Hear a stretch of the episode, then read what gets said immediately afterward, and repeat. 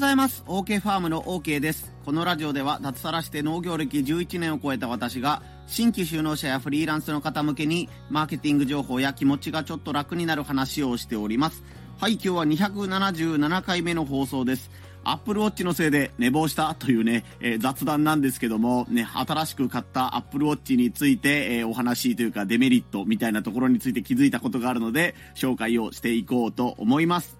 はい、私、一週間ほど前にね、人生で初めてスマートウォッチというやつを購入しました。Apple Watch 9だったかな ?9 ですね。一番新しいモデルの Apple Watch を購入してみました。めちゃくちゃ満足しています。運動の習慣がね、えー、いい感じに身についていっていますし、なんかね、あの、大きい音がしたら、ね、あの、聴覚に異常をきたす恐れがありますので気をつけてくださいみたいな感じで、農機具とかね、えー、すごい音のうるさい道具みたいなものを使ったりとか、あとは近くでね、子供が大泣きした時、3歳の子供がいるんですけど、子供が夜泣きでね、大泣きした時とかに、ね、あの、突然すごい騒音がしてますけど、あなたの耳は大丈夫ですか？みたいな感じで心配してくれたりとか、自分の体をすごいケアしてくれるね、デバイスだなというふうに思っているので、とても満足しています。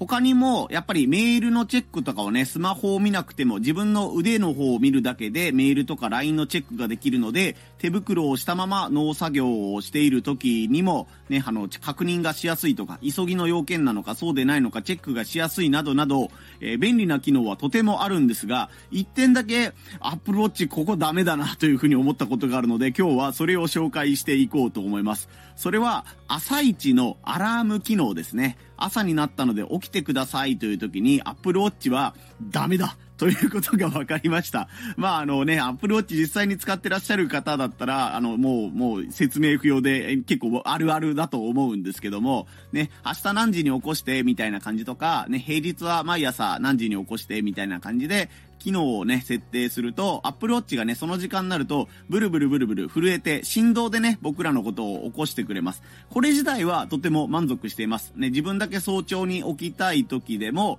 えー、どういうんですかね、隣にいる家族はもうもう少し寝かしてあげたいんだけど、自分だけが早起きしたい時にね、あの、腕時計が震えて教えてくれるんですよね。音は出ないようにして、腕が腕時計が震えて振動で教えてくれるという機能があるんですけども、これは確実に二度寝してしまいます。はい。特に冬の時期、今の時期はね、寒くて、布団から出る気力がなかなか生まれないので、えー、無意識のうちにね、右手で左手にある時計をカチッと押しただけで、そのアラームが止まっちゃうんですよね。簡単に止まりすぎちゃうんですよね。まあもしかしたらもう少し設定を見たらね、なんかあのー、パスコードを入れないと、えー、アラームが止まらないみたいな機能はあったりするかなと思うんですけども、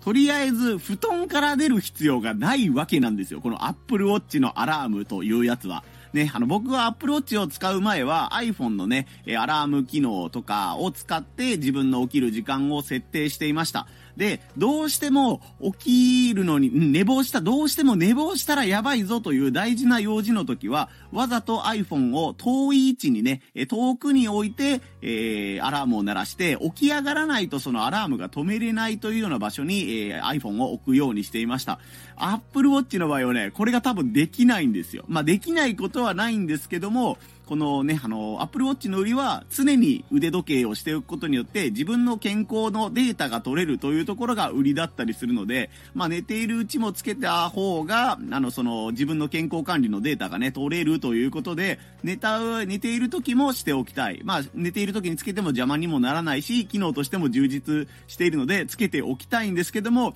そうすると、アラーム機能としては、なんと言うんだろう、あの、効果が薄いわけですよね。立ち上がらなくていい。布団から出なくていいという感じになってしまうので なので、やっぱりこのアラームはアラームでちゃんと別のね、スマホとか目覚まし時計みたいなものを使った方がいいんじゃないかなというふうに思いました。えー、この Apple Watch でね、今日も5時にアラームを設定とか、まあ、昨日か一昨日か5時半に設定みたいな感じでやったんですけども、えー、3日連続起きたのが6時半とか6時とかいう感じで、予定よりも1時間から1時間半遅く起きてしまうことになっててしまったので、あ、これはアラームとしては Apple Watch 微妙だなというふうに思ったので、えー、今日この放送を撮らせてもらいました。今日の放送もね、これ多分収録じゃなかった。放送開始が8時半ぐらいになってると思うんですけども、当初の予定では5時ぐらいに起きて、ね、5時半には収録を完了して、ね、6時ぐらいにはまあもう公開できるみたいな、えー、状態にしたかったんですけども、Apple Watch のせいで 撮れませんでした。ということにしておいてください。まあね、あの、便利なものは便利なんですけども、便利すぎるがゆえにね、すべて手元で完結するがゆえに、やっぱり微妙なこともあるんだなということで、今回 Apple Watch のね、悪いところをあえて紹介させてもらいました。えー、また今度ね、改めて Apple Watch をつけて2週間かね、3週間が経ったぐらいに、Apple Watch のね、ここが良かったですよというのとね、こういう使い方が便利ですよというね、収録もまたさせてもらおうと思いますので、ね、Apple Watch の続きが気になるという方は、ぜひね、えー、音声声配信をフォローして、僕の放送をまた楽しみにしていただけたらと思います。はい、普段は農家の方やフリーランスの方向けにマーケティング情報や気持ちがちょっと楽になる話というテーマでお話をしています。今日は完全に雑談会みたいなことになっちゃったんですけども、Apple Watch のね、魅力とデメリットみたいなことについて語らせていただきました。朝が本当めちゃくちゃ寒くなってですね、布団からも起きられないし、ね、外に出るにしても、なんとなく体が前かがみになったりとかね、視界がこう下に向きがちになってるので、肩が凝ったりとかね、ほんと腰痛になりやすい時期だと思いますので、えー、皆さん、えー、ね、腰痛にならないように肩を上げ下げしたりね、腰を回したりね、えー、したり深呼吸したりして、ね、あの、体をリラックスさせてあげて、え今日もやるべきことに挑んでいってみてください。ここまでのお相手は OK ファームの OK でした。また遊びに来んさい。ほいじゃあまたのー。